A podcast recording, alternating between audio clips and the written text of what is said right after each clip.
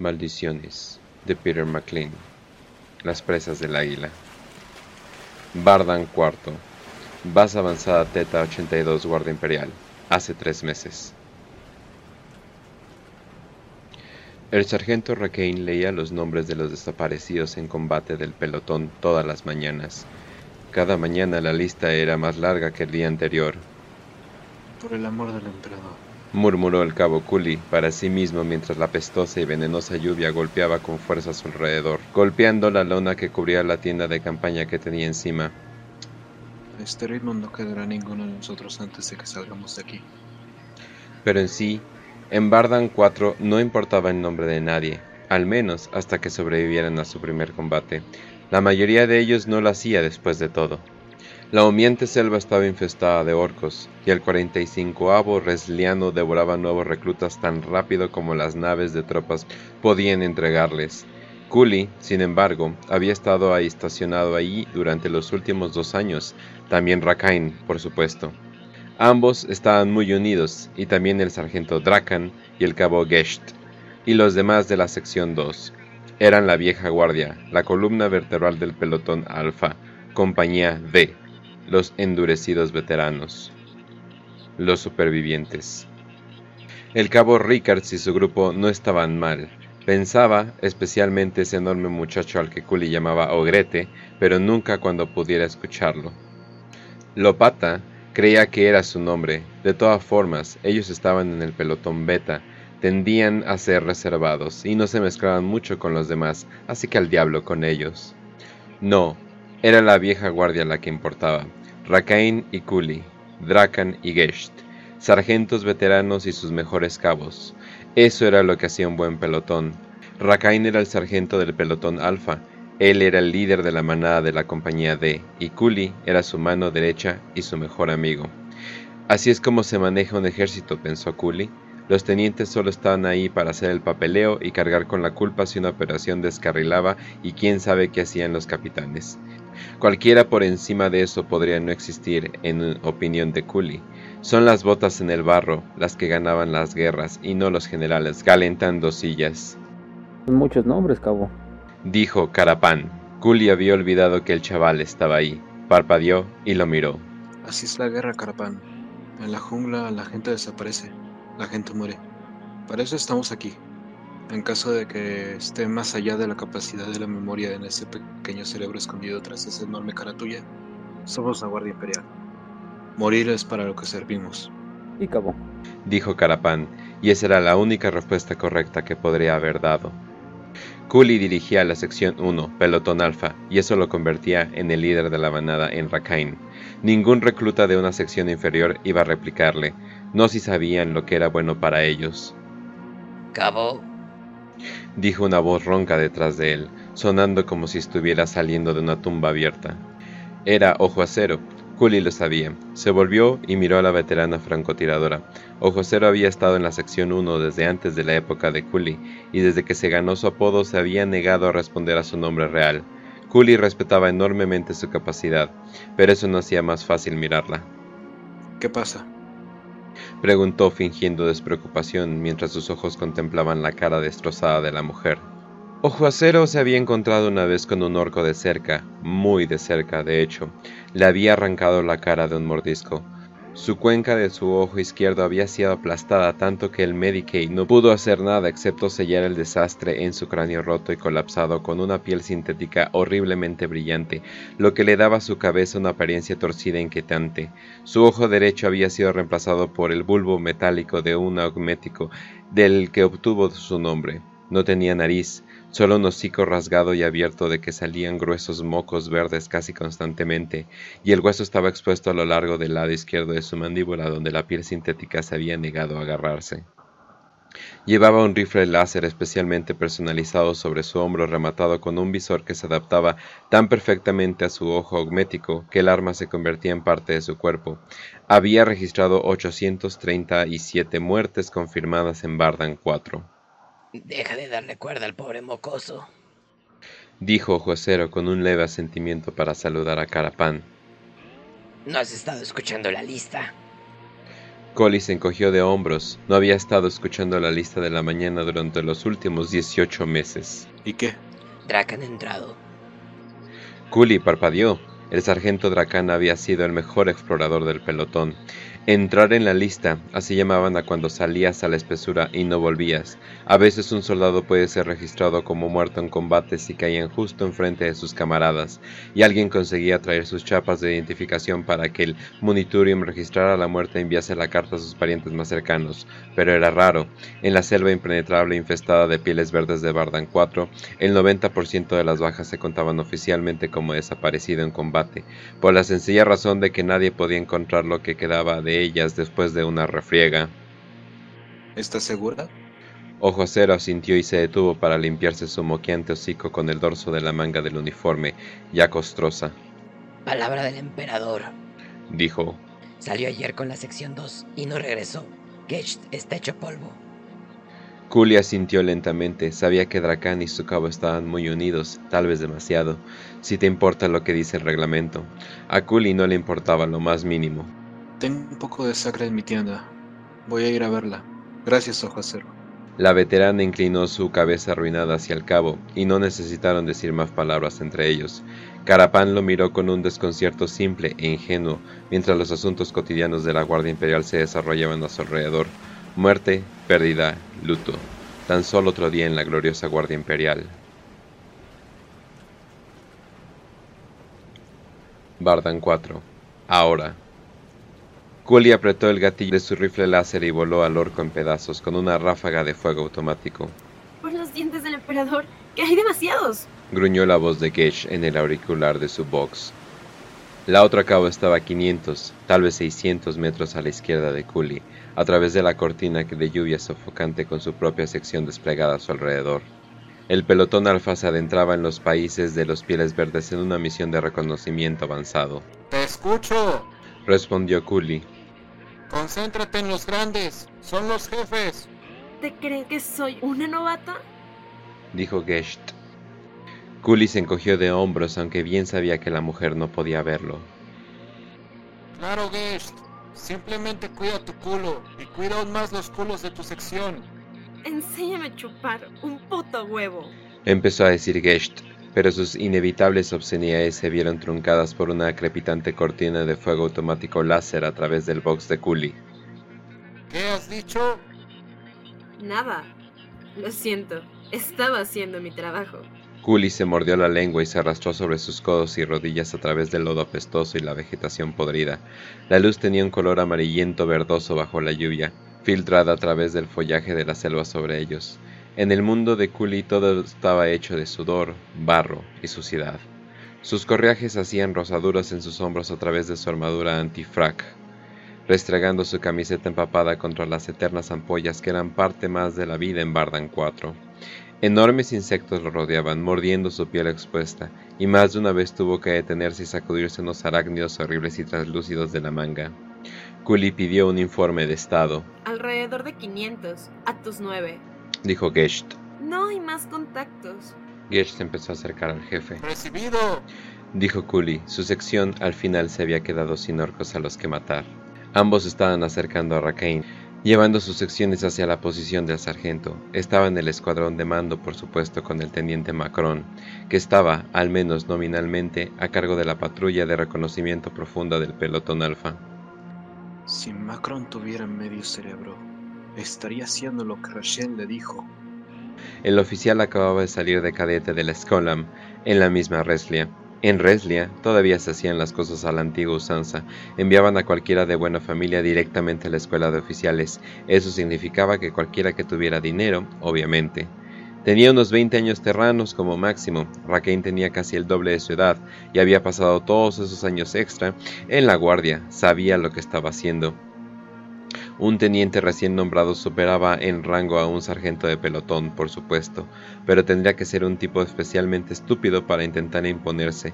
Cooley no quería tener a nadie tan estúpido al mando de él y sus hombres. Oye, Gest. Dijo Cooley sintonizando a su box en su canal privado. ¿Qué te parece el teniente? Gesht resopló en su oído. Más verde que el anterior. A este ritmo, el próximo todavía estará en pañales. Y tanto.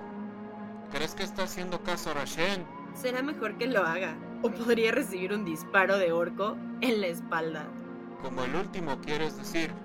Su último teniente había sido el tipo especialmente estúpido que casi había matado a 30 de ellos cuando los llevó directamente a una emboscada orca, a pesar de la insistencia del sargento Dracan de que era una trampa. Lo único que los había sacado vivos de ahí había sido las agudas reacciones de los veteranos y la puntería impasible de Ojo Acero. El teniente había sido abatido por la espalda por un orco perdido en su camino de regreso a la base. Nadie encontró ese orco, y la comidilla del pelotón era que tal vez había sido Gesht, pero por supuesto nadie podía probar nada, y sinceramente a nadie le importaba mucho. En lo que respecta a Cooley, aquello estaba muy bien. La selva hacía cosas extrañas al sentido del bien y del mal de uno, y hacía tiempo que había llegado a aceptarlo. No sé a qué te refieres. Dijo Ketch, y su voz era plana y sin emoción. Cooley podría haberse pateado a sí mismo por ser un tonto por mencionarlo. Eso era antes, antes de que Drakan entrara a la lista, antes de que Gesht perdiera la cabeza por el dolor. No significa nada. Estamos bien. Perfecto, acordó Gesht, y el momento pasó. Curi recordó el día que Ojacero vino y le dijo que Drakan había entrado en la lista. Recordó haber ido a la tienda de Gesht con su petaca de sacra para ver cómo estaba. Trastornada, así era como estaba.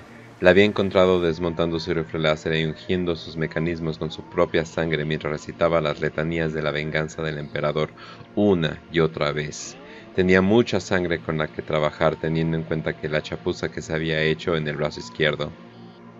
Las cicatrices aún saltaban a la vista, duras crestas de tejido blanco sobre su piel bronceada, donde se había medio desollado con su cuchillo de combate en una furiosa sangría de dolor y rabia. Cooley tuvo que contenerla, recordó, inmovilizarla antes de que se muriera desangrada y pedir un favor muy personal de su médico de escuadrón para que se mantuviera en silencio. Después se había bebido la sacra él mismo. Había guardado sus secretos por mucho que debiera haber hecho un informe y honestamente pensaba que eso era lo único que había impedido que le matara mientras dormía cuando ella estaba nominalmente recuperada. La había visto en su debilidad, en su vergüenza y en su tormento, y sabía que eso no era fácil para ella. Nunca había estado bien de la cabeza desde entonces de todos modos. Cambió al canal del pelotón en el box. Hola Rashen, sección 1, llegando a tus 8. Gesh también confirmó su llegada. Todos estaban reuniendo. Sección 3, aproximándonos a los 4800. Intervino el cabo Danneker. El abanico de patrullas comenzó a avanzar hacia la posición de comando. Los veteranos se movieron en silencio como fantasmas a través de la humedad aplastante de la selva. Los nuevos reclutas de cada unidad, los novatos, que aún no se habían ganado sus nombres, hacían suficiente ruido para todos. Cooley hizo una mueca al escuchar a pies mojados de su propia sección tropezar con una raíz y aterrizar en un charco apestoso con un chapoteo. Se volvió un gesto de enojo, pero Juacero ya tenía al estúpido novato en pie con su brazo de hierro alrededor de su garganta. Ella lo golpeó fuerte en las costillas, doblándolo, y su mirada se cruzó con la del cabo por encima del hombro del chaval. No había emoción en su cara arruinada, pero Cooley entendió lo que quería decir. Por el amor al emperador. Decía esa mirada, y Cooley tuvo que estar de acuerdo con ella. Pies mojados finalmente dejó de tener arcadas y siguieron adelante. No volvió a tropezar. Esa noche todo el pelotón de patrulla acampó en una loma relativamente seca que se elevaba sobre el barro y la suciedad interminable del suelo de la selva. Rakein había pedido una guardia doble y Cooley supuso que era sensato, aunque eso significa que nadie dormiría lo suficiente esa noche. Doble vigilancia o no, al amanecer pies mojados estaba muerto. Cooley fue despertado de su saco de dormir por los gritos de uñeros. Era una novata de la sección 2, una de Gesht, y ella fue lo que lo encontró. Pobre perra. Bienvenida a la maldita guardia. El mismo Cooley era un veterano endurecido y había visto cosas peores, pero no por mucho. Uñeros no lo era y no lo había hecho. Estaba de rodillas vomitando incluso cuando el pelotón pasó a estar en alerta total a su alrededor. Pies mojados había sido destripado. Estaba colgando de un gran árbol, tal vez a unos 100 metros del campamento. con sus intestinos colgados de su vientre abierto como grandes y apestosas cuerdas púrpuras. Sus manos habían sido atadas delante de su pecho con sus dedos rígidos extendidos, en una terrible burla del signo de la cuila. El cabo Danneker dijo a Cooley que los orcos no eran así de silenciosos, cuando no había nadie lo suficientemente cerca para escuchar. Ningún orco hizo eso. Cooley asintió lentamente. Había estado pensando casi lo mismo y habría apostado la paga de un mes que Raquel también lo estaba pensando. No digas cosas así delante de los novatos. Advirtió al joven cabo. Ya están lo bastante asustados. La primera persona que escuche tan solo susurrar Eldar le meto una bayoneta por el culo. ¿Me entiendes? Raquel preguntó. Entonces, ¿qué decimos que fue? Cooley se las arregló para no dar a un respingo. Danneker no pudo. Raquel podía moverse tan sigiloso como la noche cuando quería. Danneker murmuró algo demasiado rápido. Cooley hizo una mueca. Eso no era la respuesta correcta. Raquel golpeó a Danneker en la barriga casi demasiado rápido para verlo poniendo al joven de rodillas en el barro. Orcos, maldito idiota. ¿Qué más puede ser? Fueron orcos. Estamos aquí luchando contra orcos, cazando orcos, así que fueron orcos. ¿Está suficientemente claro, estúpido cabrón? Danneker jadeó algo parecido a un sí sargento, tratando de recuperar el aliento. Danneker dijo orcos, claro que sí, unos realmente silenciosos. Intercambió una larga mirada con Raquel y el sargento asintió. Se lo explicaré al teniente. Ve y echa un vistazo. Sí, señor. Echó una mirada compasiva a Danneker tirado en el barro y la mugre y se obligó a ir a inspeccionar el cadáver. Pies mojados había sido colgado con una cuerda hecha de enredaderas de la jungla retorcidas, densa y fuertemente trenzadas. Alguien se había tomado su tiempo en hacer esa cuerda correctamente, pensó Cooley.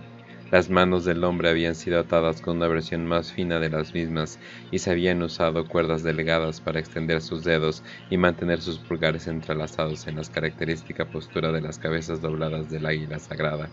Alguien, pensó Cooley, se había tomado muchas molestias con eso. Alguien trataba de decir algo, y lo habían hecho demasiado silenciosamente para su gusto. Cooley suspiró y se quitó el casco por un momento y de paso una mano por el pelo empapado en su sudor.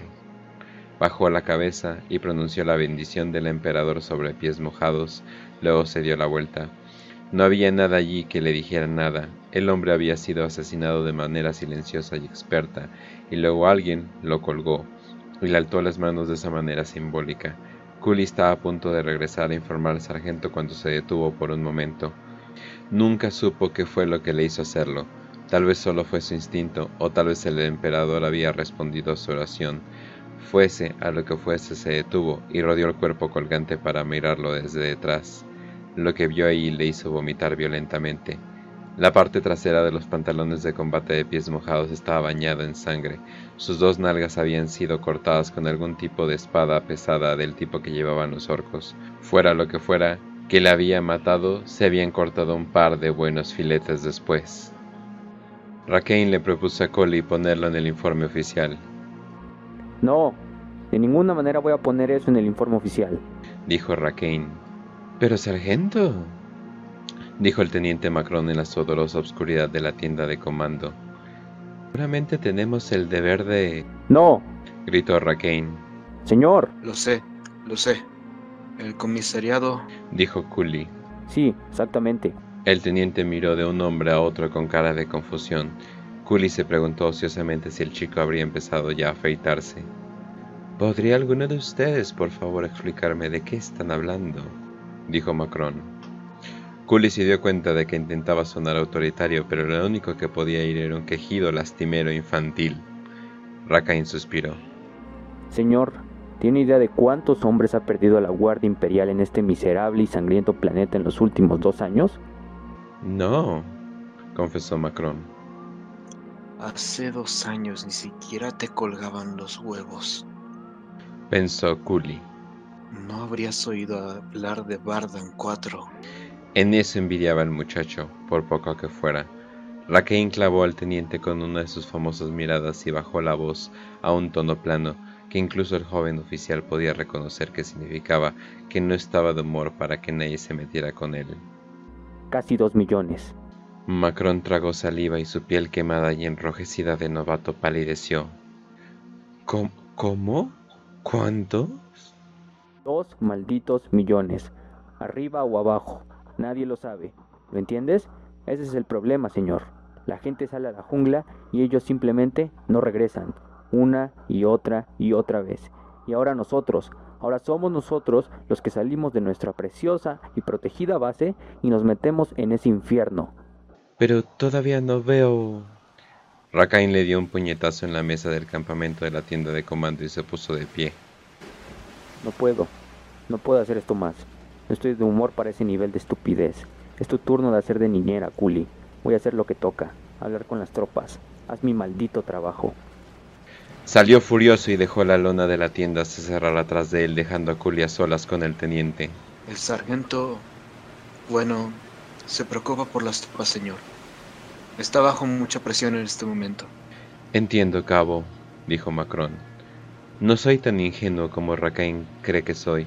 Bueno, tal vez lo sea en este escenario de operaciones en particular, pero de todos modos lo entiendo. La moral y todo eso. Este escenario de operaciones. Como si hubieras visto cualquier otro escenario de operaciones, maldito despojo. La cosa es, señor, que esta guerra es un infierno total y absoluto, y lo ha sido durante años. Los jodidos orcos son imparables, hay millones de ellos y este es su terreno, no el nuestro. Y no estamos ganando, ¿lo entiende, verdad, señor? No estamos ganando esta guerra, ni siquiera un poquito. Pero ahora, ahora hay algo más por ahí. Viste a pies mojados, ¿verdad? ¿Que si vi qué? Pies mojados. El cadáver. Por el emperador, ¿cómo puede ser tan soquete? Ah, te refieres al soldado Berlhan. Sí, sí, yo vi el cadáver. Berlan. ¿Se llamaba así? Cooley supuso que así debía de ser, aunque no es como si ya fuese importante. Sí, sí, él. Bueno, escuché, señor. Lo mataron en mitad de la noche cuando teníamos vigilancia doble. No todos en este pelotón son reclutas, por el amor del emperador. Ojo Acero tuvo guardia anoche y aún así nadie oyó nada, ni siquiera ella. Los orcos son casi tan sigilosos como una granada en una planta de Prometheum. No fue un orco quien se cargó a pies mojados, y tampoco fue un orco quien le cortó el culo para su cena. Hay algo más por ahí, algo incluso peor que los orcos, como si esta guerra no estuviera yendo lo suficientemente mal, algo que se parece mucho a un Drukari. ¿De verdad cree que el comisariado quiere escuchar eso? ¿Aún más? ¿Cree que quieren que alguien más escuche eso? Pone eso en el informe oficial y habrá un volter de comisario en su culo antes de que pueda decir Ave Imperator. ¿Me entiende, señor? Macron simplemente se sentó y miró a Cooley, parpadeando como un pez fuera del agua mientras el sudor bajaba chorros por su suave rostro. ¿Y yo? comenzó y se calló. Cooley se dio cuenta que la escuela de cadetes oficiales probablemente no preparaba a sus tenientes para ser tratados a voces e insultados por los cabos. El teniente Macron miró durante un largo momento el apestoso barro negro que recubría sus nuevas botas reglamentarias del monitorum y luego se dirigió hacia Cooley. Drukari, ¿de verdad lo crees? Cooley asintió lentamente. Eso era lo que era, estaba seguro de ello, tenía que serlo. Se negó a pensar en la alternativa.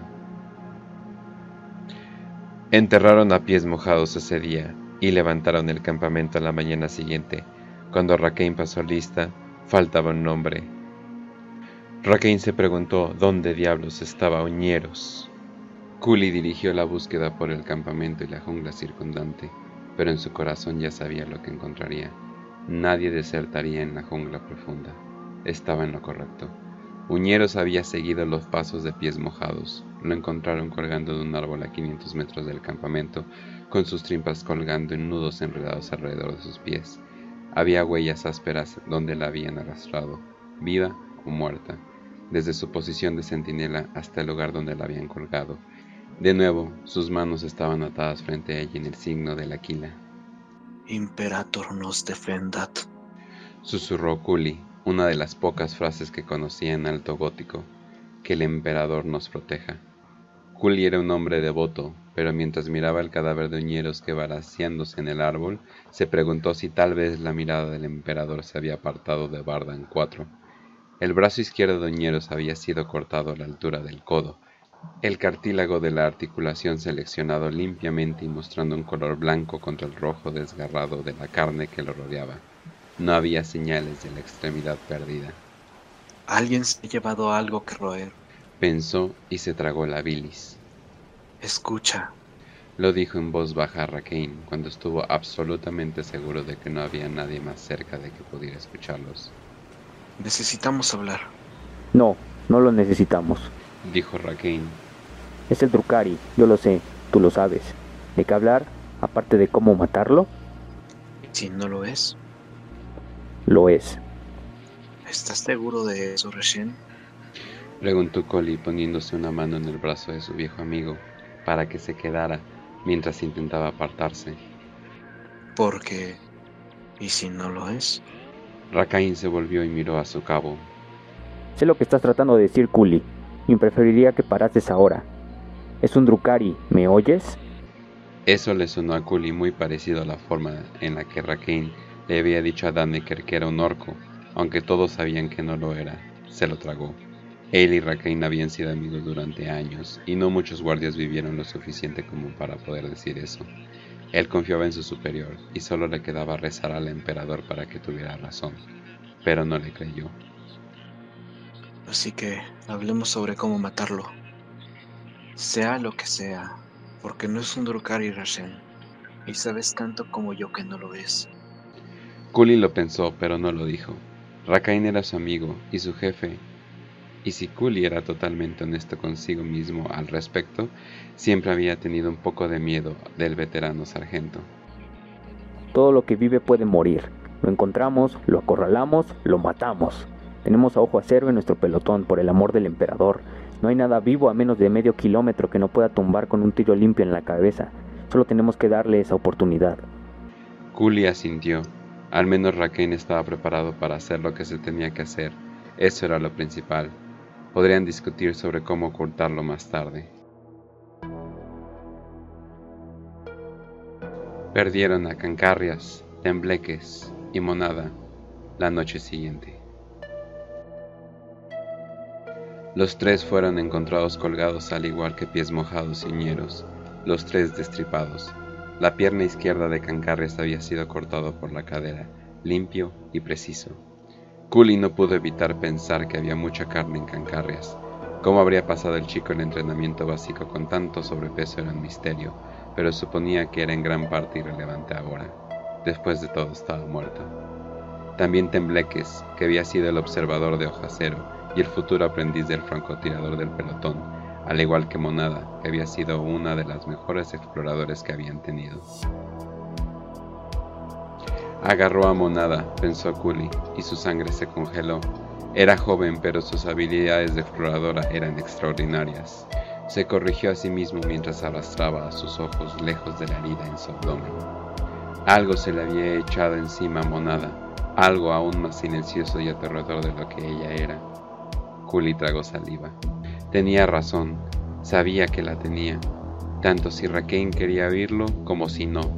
Por supuesto que no querría escucharlo. Kuli no quería escucharlo él mismo, y era el quien que lo pensaba. Estoy equivocado, se dijo a sí mismo. Debo de estarlo, pero sabía que no lo era.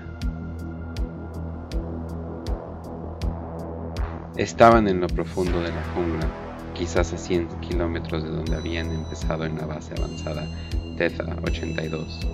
Luchaban diariamente contra los orcos mientras su patrulla de reconocimiento penetraba profundamente en territorio enemigo, pero para Kuli eso era casi secundario ahora. Había estado luchando contra los orcos en las selvas humeantes de Bardan 4 durante dos años y más. Entendía a los orcos, los respetaba, pero ya no les temía realmente. Juli temía lo otro. Locutor ya no estaba ni piloto en ciernes ni traga saliva. Locutor había muerto en combate como una persona normal, destrozado por el pesado stubber de un orco, y Coli se las había arreglado para recoger las placas de identificación del muchacho, mientras huían de la zona de emboscadas. Su familia al menos recibiría la carta. Bueno, lo harían si Culi también conseguía volver, supuso. Si no, ¿qué demonios le importaba? Piloto en ciernes, sin embargo, y traga saliva, habían seguido los pasos de pies mojados y los demás, colgados de los árboles en la oscuridad de la noche, destripados y con las manos atadas en el signo piadoso del águila. A Tragasaliva también le habían cortado para filetes, mientras que a Piloto en ciernes le habían dejado tal cual. No había carne en su flaco cuerpo de todos modos, pensó Cooley, y tuvo que apoyar su frente contra un árbol hasta que las náuseas pasaron. Es un Drukari. El sargento lo dijo. Es un sucio y sangriento Drukari. No era un Drukari, y él lo sabía, y Raquel lo sabía, y estaba empezando a sospechar que Ojacero lo sabía igualmente. Se preguntó si Gesht también. No, no, no. Oh santo Dios emperador de Terra, no le hagas eso. Por favor, por favor, no. En el duodécimo día de su patrulla de reconocimiento encontraron un campamento orco. Ojo Acero tomó una posición y transmitió por Vox su ubicación en el canal de mando.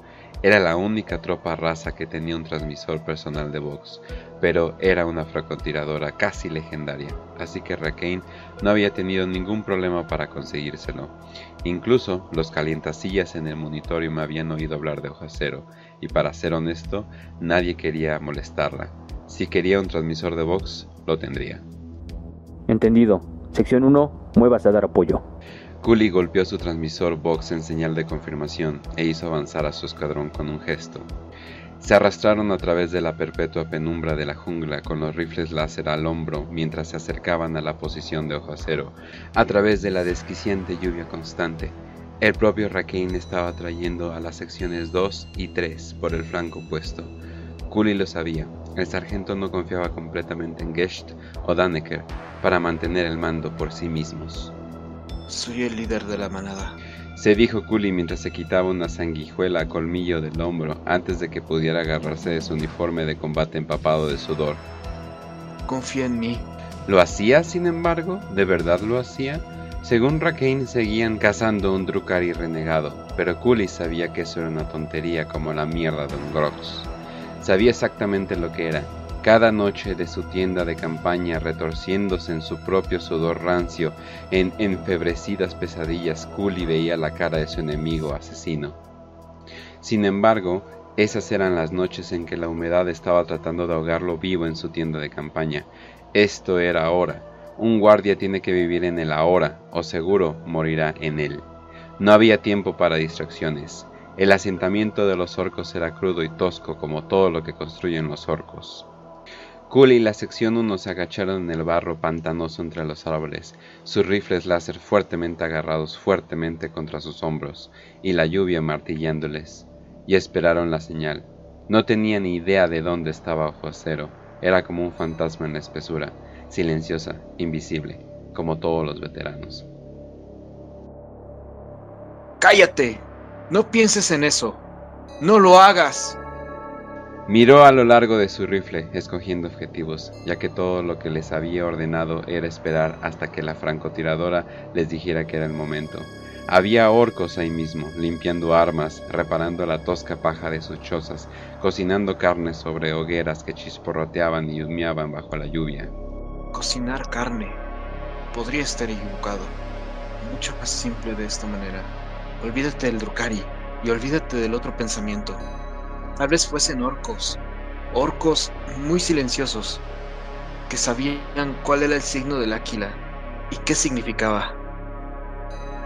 No seas un puto estúpido. Obviamente él quería que fueran orcos. Entendía a los orcos, los odiaba, por supuesto que sí. Eran sucios senos, enemigos del bendito dios emperador.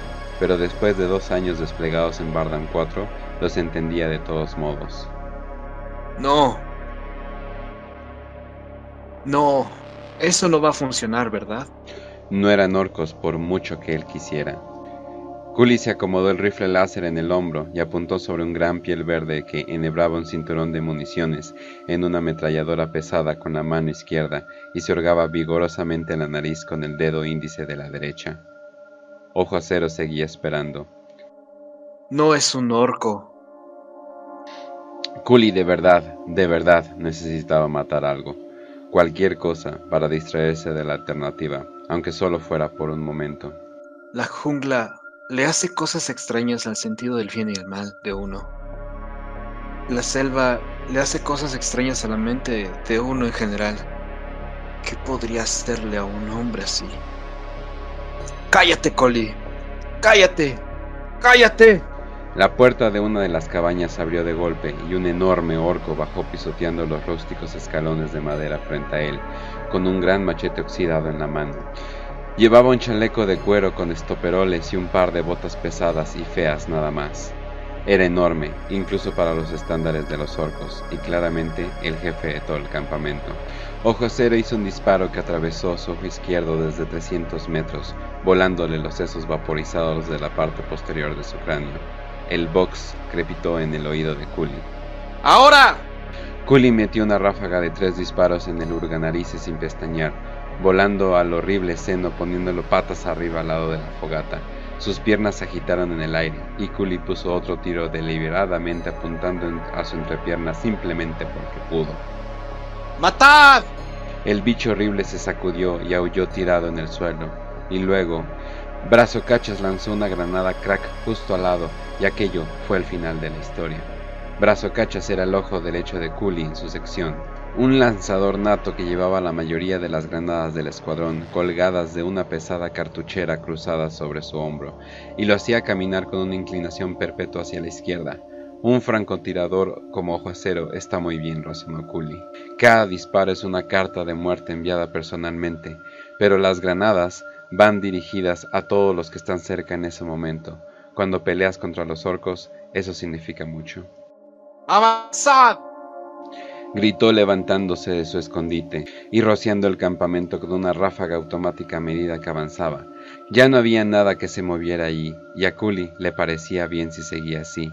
Por supuesto, las cosas no funcionan así. Los orcos salieron a borbotones de las chozas de los árboles, de los agujeros en el suelo, siempre lo hacían. Balas de gran calibre volaron alrededor de Cooley mientras cargaba con su escuadrón detrás de él, disparando con el rifle láser en sus manos. Los orcos eran terribles tiradores, pero todos tenían ametralladoras pesadas, cosas grandes y feas chapuceadas, pintadas con pintura roja que arrojaban chispas cuando eran disparadas, pero que escupían enormes balas explosivas a un ritmo aterrador. Cooley se agachó detrás del enorme tronco de un árbol antiguo y apuntó. Cortó un orco por la mitad con una ráfaga de fuego láser. La cabeza de otro explotó cuando Josero apuntó y desató el poder de matar de su rifle desde donde quiera que estuviera escondida.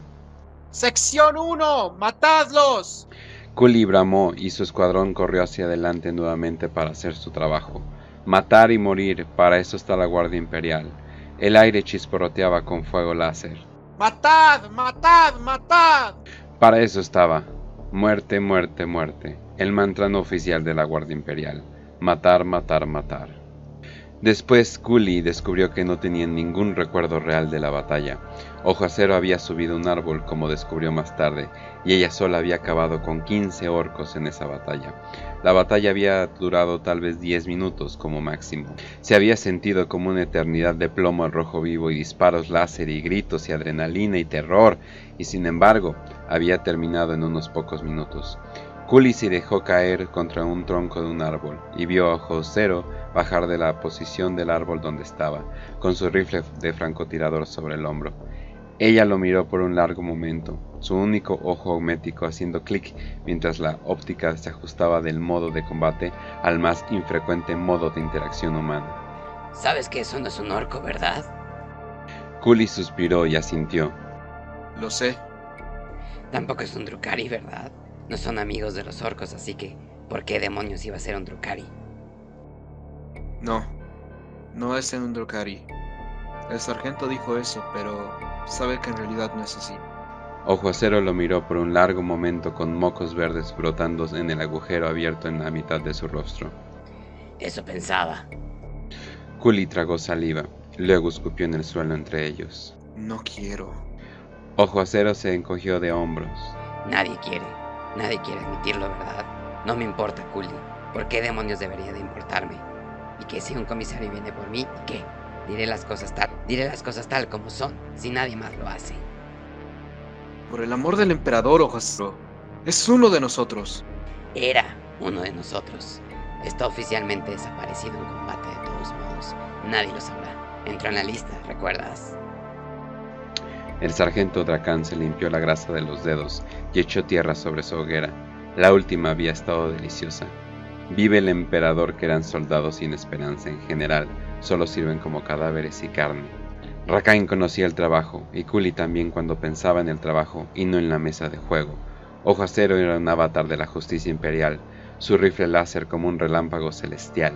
Él podría dejarla vivir. Sin embargo, este nuevo teniente era un crío, la flor innata de la juventud imperial tal vez, pero de ninguna manera suficientemente duro para la realidad de Bardan IV. Supuso que también tendría que matarlo. Sería una pena, Dracan. Tenía que admitirlo, pero había que hacerlo. El pelotón tenía que fortalecerse si alguna vez iban a derrotar al enemigo, templado en el fuego como una buena cuchilla, en su fuego. Y luego estaba Gesht. Gesht se había acostado con su sargento, no había forma de escapar de eso.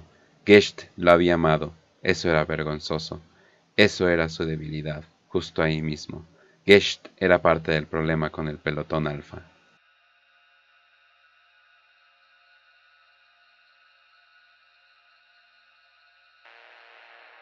¿Honestamente crees eso? Ojo Acero asintió. Realmente lo creo. Es Drakan, tú lo sabes. Rakain lo sabe y también Gesht. Lo siento. Desearía que no lo supiera tanto como tú y sé muy bien que no lo admitirá, pero lo sabe. Y en esas estamos. ¿Qué... qué es que va a hacer? Ojo Acero se encogió de hombros y miró a Kuli. ¿Qué harías tú? ¿Qué hacen los guardias? Matar, matar, matar. ¿Cómo lo hacemos? Ojo Acero se limpió el agujero en la cara otra vez. Me gustaría saberlo. Los muy idiotas tenían una triple guardia esa noche, más despiertos que dormidos. Novatos la mayoría de ellos, apenas entrenados y asustados, totalmente inútiles ante la verdadera realidad de la guerra. Dracán llevaba dos años en Bardan 4. Él conocía la jungla, la vivía, y cada fétida bocanada de humedad podrida le daba vida. La amaba, y la amaba de una manera en la que nunca había podido amar a los ambientes artificiales de los cuarteles, las naves de tropa y las bases de operaciones. Apestando y pudriéndose como estaba la jungla, era real. Esta ahora es mi casa, pensó, mientras colgaba boca abajo del árbol con las rodillas entrelazadas sobre la rama que lo sostenía. Invisible, su rostro y los restos harapientos de su armadura antifrag teñidos de negro con el carbón y grasa humana de sus fogatas. El lazo de enredaderas estrechamente tejidas colgaba de su puño izquierdo, en la derecha el cuchillo, sujetado con fuerza. Muerte y juicio y selección natural, la voluntad del emperador. Soy el sargento, pensó. No, Rakain, yo. ¿Crees que él podría sobrevivir por lo que he pasado? ¿Dos meses prisionero de los orcos antes de salir con mis uñas y dientes? No, no, Rakain no podría haber hecho eso. Soy el líder de la manada del pelotón alfa. Él era el líder de la manada y todos acabarían por verlo. A su tiempo lo harían. Los sobrevivientes al menos, los pocos a quienes permitiría vivir, los dignos.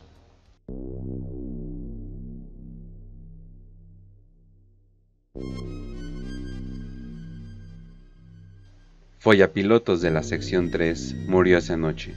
El chico que había sido, ay, tan aficionado a las mujeres pilotos de Valkyrie estacionadas en la base avanzada División Teta 82. Triple guardia, y todavía nadie había escuchado nada.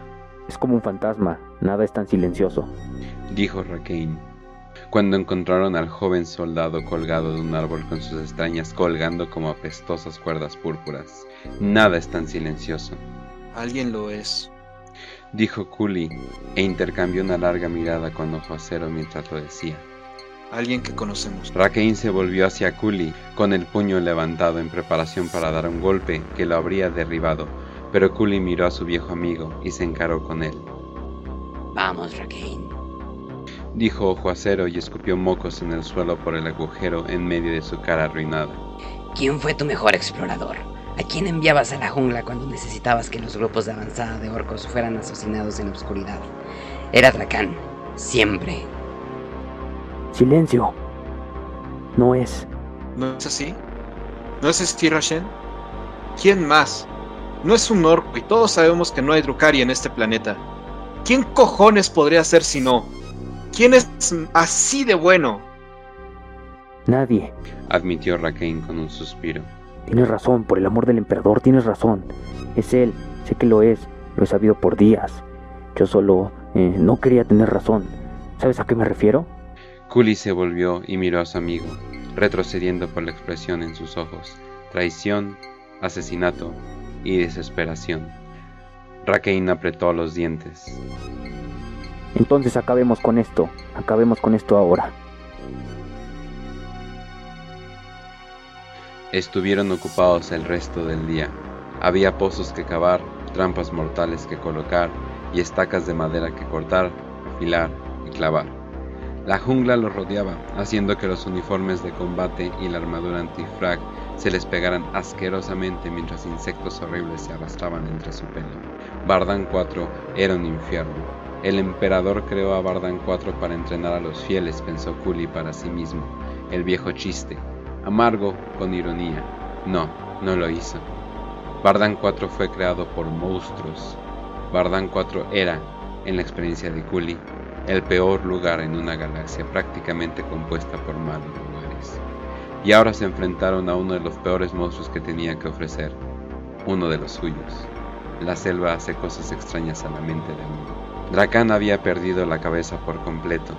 Kuli no tenía de dónde había estado en los tres meses desde que entró en la lista, y palabra del emperador, la verdad es que no quería averiguarlo. La idea de ser un prisionero de guerra orco, no, no valía la pena pensar en eso.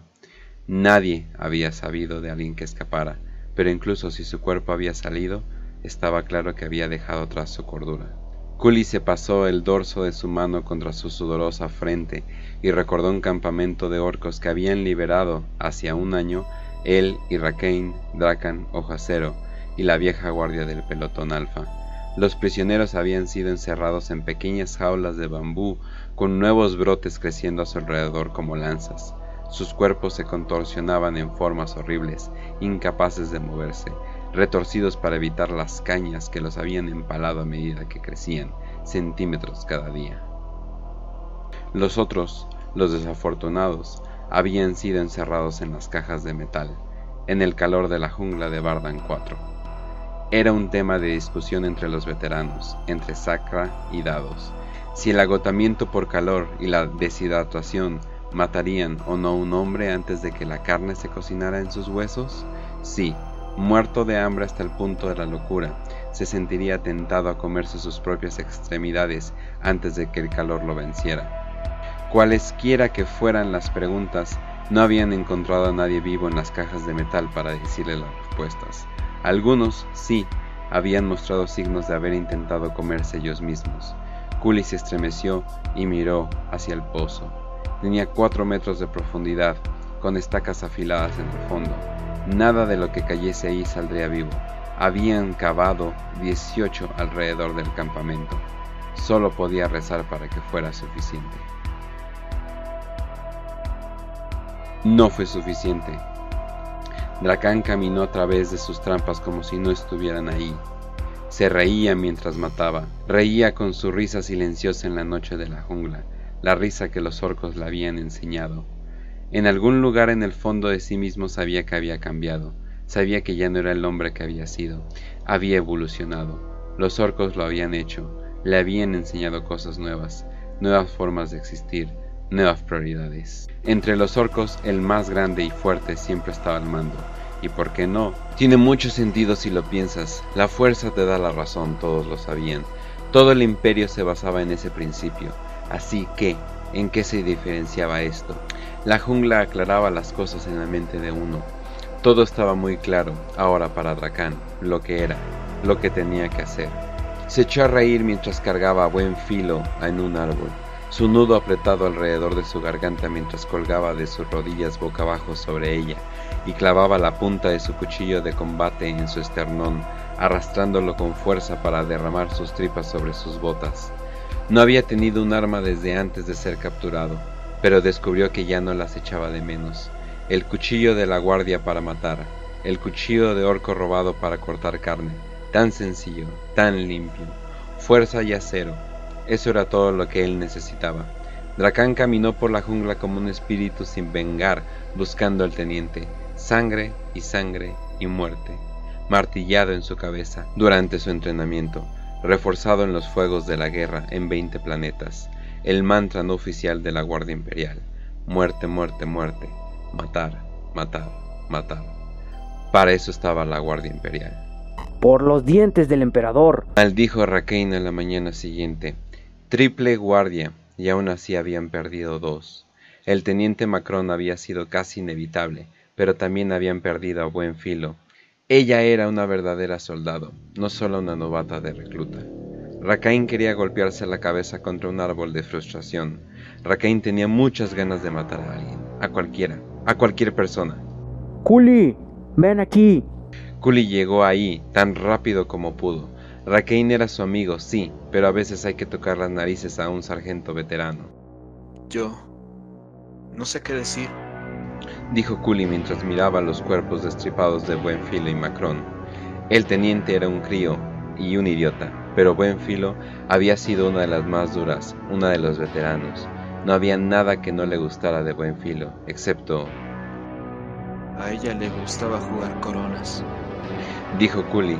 Las palabras salieron de su boca antes de que tuviera tiempo de pensar en ello. No le contaste chismes al jefe. No sobre un compañero, nunca lo hiciste. Pero cuando la encontraron colgada de un árbol y podías oler la mierda saliendo de sus entrañas, tal vez lo hiciste. Después de todo, solo esa vez. ¡Oh! ¡Santo Dios emperador Rashen! ¿No lo ves? Odiaba los juegos de azar, odiaba a los novatos en pañales y también odiaba la debilidad en todas las formas en las que veía. Pies mojados se cayó en el pantano y delató nuestra posición. Muñeros vomitó cuando vio el cadáver de pies mojados y el teniente Cierra la boca, dijo Rakain y el tono de su voz hizo que Kuli le echase una dura mirada. Sabes que tengo razón. Nos está purgando, deshaciéndose de lo que ve como eslabones débiles del pelotón alfa. ¿Qué hay de Guest? Guest es la siguiente. Guest no quería escucharlo, por supuesto. No había manera, según ella, simplemente no. Su dracán estaba muerto. Todos lo sabían, por supuesto que sí. Había caído matando orcos como un héroe imperial. Era un héroe imperial. No había sobrevivido, por supuesto que no. Los héroes nunca lo hacían. Él no era el hombre que los estaba cazando, matándolos, comiéndoselos, excepto que por supuesto lo era. Kuli, Rakain y Ojo Acero sabían muy bien que era él. Muy en el fondo Gesht tuvo que admitirlo, que ella también lo sabía. Recordó cómo Drakan la había traído de vuelta de la misión en la que habían usado un lanzallamas pesado en un asentamiento rural que no constaba en el mapa. Cómo la había mantenido de una pieza después. El asentamiento no estaba en el estudio del monitorum. Después, nadie podía poner su mano sobre su corazón y jurar que el asentamiento no había sido imperial después de todo. Drakan simplemente se encogía de hombros. Gech pensó que podrían haber sido orcos. Sí, podrían haber sido orcos, se dijo Gesht, por centésima vez desde aquel y oscuro y ardiente día. Más vale prevenir que curar, le había dicho Dracan. Siempre, siempre vale más prevenir que curar, ella lo sabía ahora. Es lo que se aprende en Bardan 4. Siempre vale más prevenir que curar, por mucho que duela. Así que te arrastras a un asentamiento prefabricados, podridos en medio de un claro de la jungla. ¿Qué hay del otro lado de esa pared? ¿Una banda de orcos? ¿Una escola? ¿Un hospital? ¿Un nido de cañones antiaéreos? ¿Quién sabe? Maldita sea, tira una granada. Más vale prevenir que curar. Los cuerpos son cuerpos, la carne es solo carne, quemándose. El rugido de los lanzallamas, cuerpos ardiendo en la jungla, al menos son ellos, no yo. Quémalo todo, había dicho, más vale prevenir que curar. Quémalo todo y no se lo digas a nadie. Lo sé, pensó Hedge. Todo a la vez, sé que eres tu hijo de puta.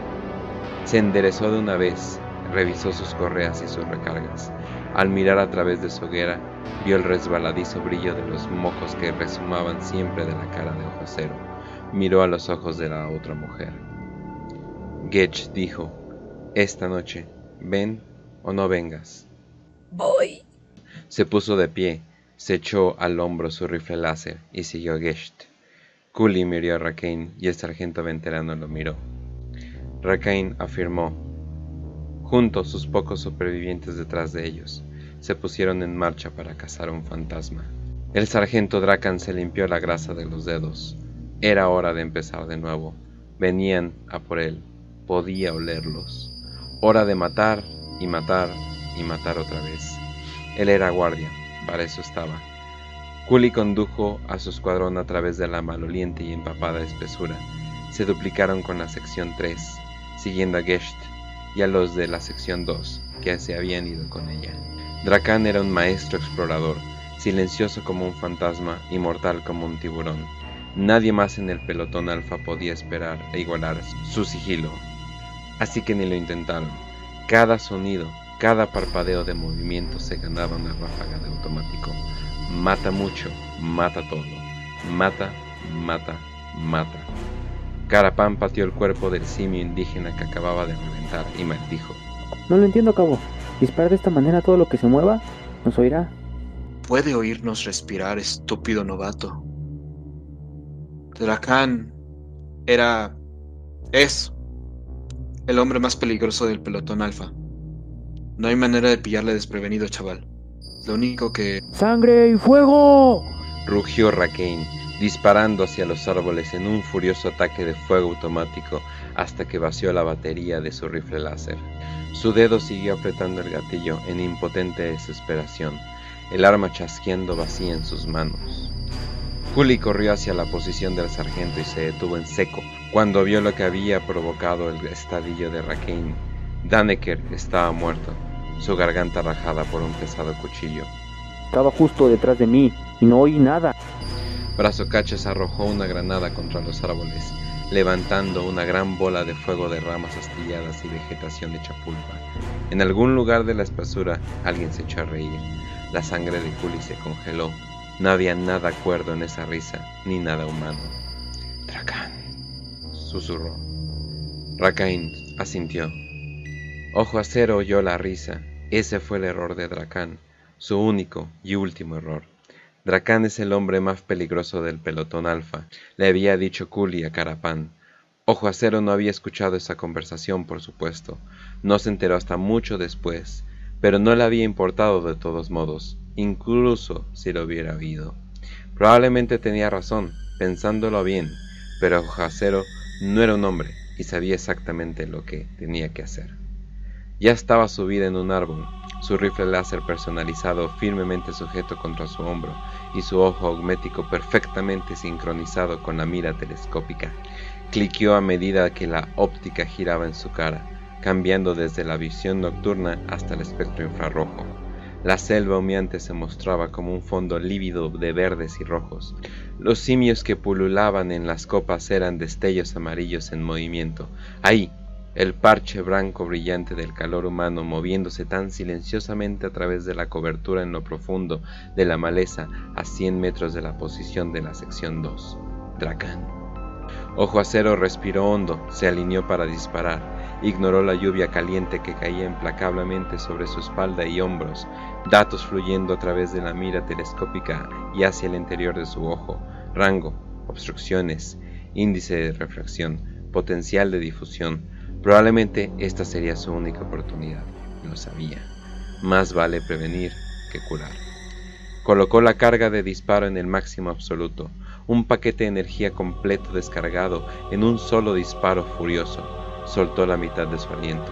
La mira se iluminó en rojo en el visor cuando el rifle personalizado garantizó el bloqueo del objetivo.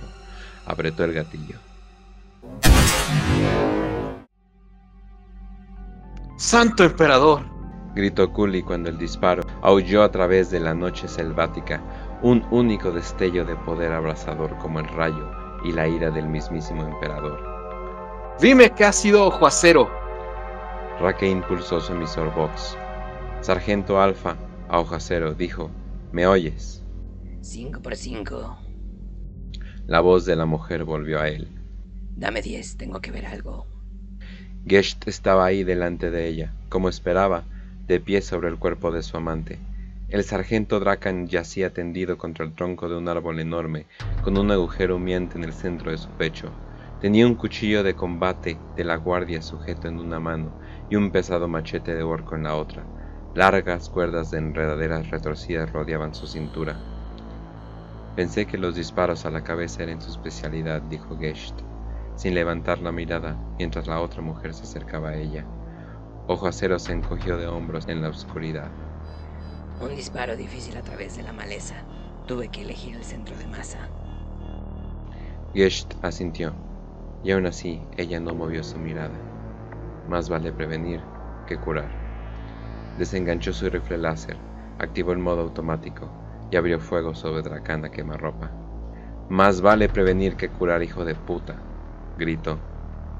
Así seguía cuando Cool y Raquel la encontraron, todavía disparando, y Dracano era más que trozos carbonizados de carne ennegrecida en la maleza, y Ojo Acero observando sin decir nada.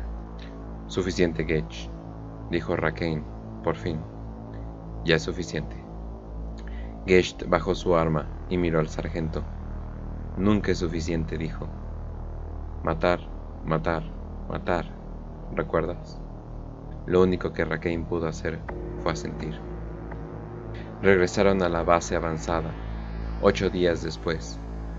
Los que habían sobrevivido.